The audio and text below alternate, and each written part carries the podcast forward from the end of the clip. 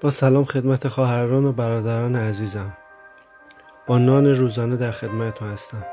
امروز می‌خوایم امثال سلیمان باب 3 آیه 24 رو با هم بخونیم. هنگامی که بخوابی نخواهی ترسید و چون دراز شوی خوابت شیرین خواهد شد. حکمت, حکمت موجب زنده دلی درونی برای جان ما و زیبایی بیرونی چون گردنبندی نفیس برای گردن است. حکمت ما را قادر می سازد که در راه راهمان در امنیت سالک شویم و لغزش نخوریم و گمراه نشویم.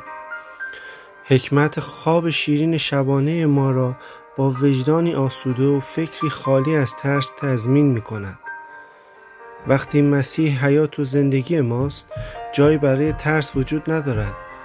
خواب ما شیرین و آسوده خواهد بود. زیرا ما خدایی داریم که نه میخوابد و نه چشمان خود را میبندد. نگاه او همواره بر فرزندانش است که ایشان را دوست دارد. ما در بازوان خداوند می توانیم کاملا آرامی داشته باشیم. آمین.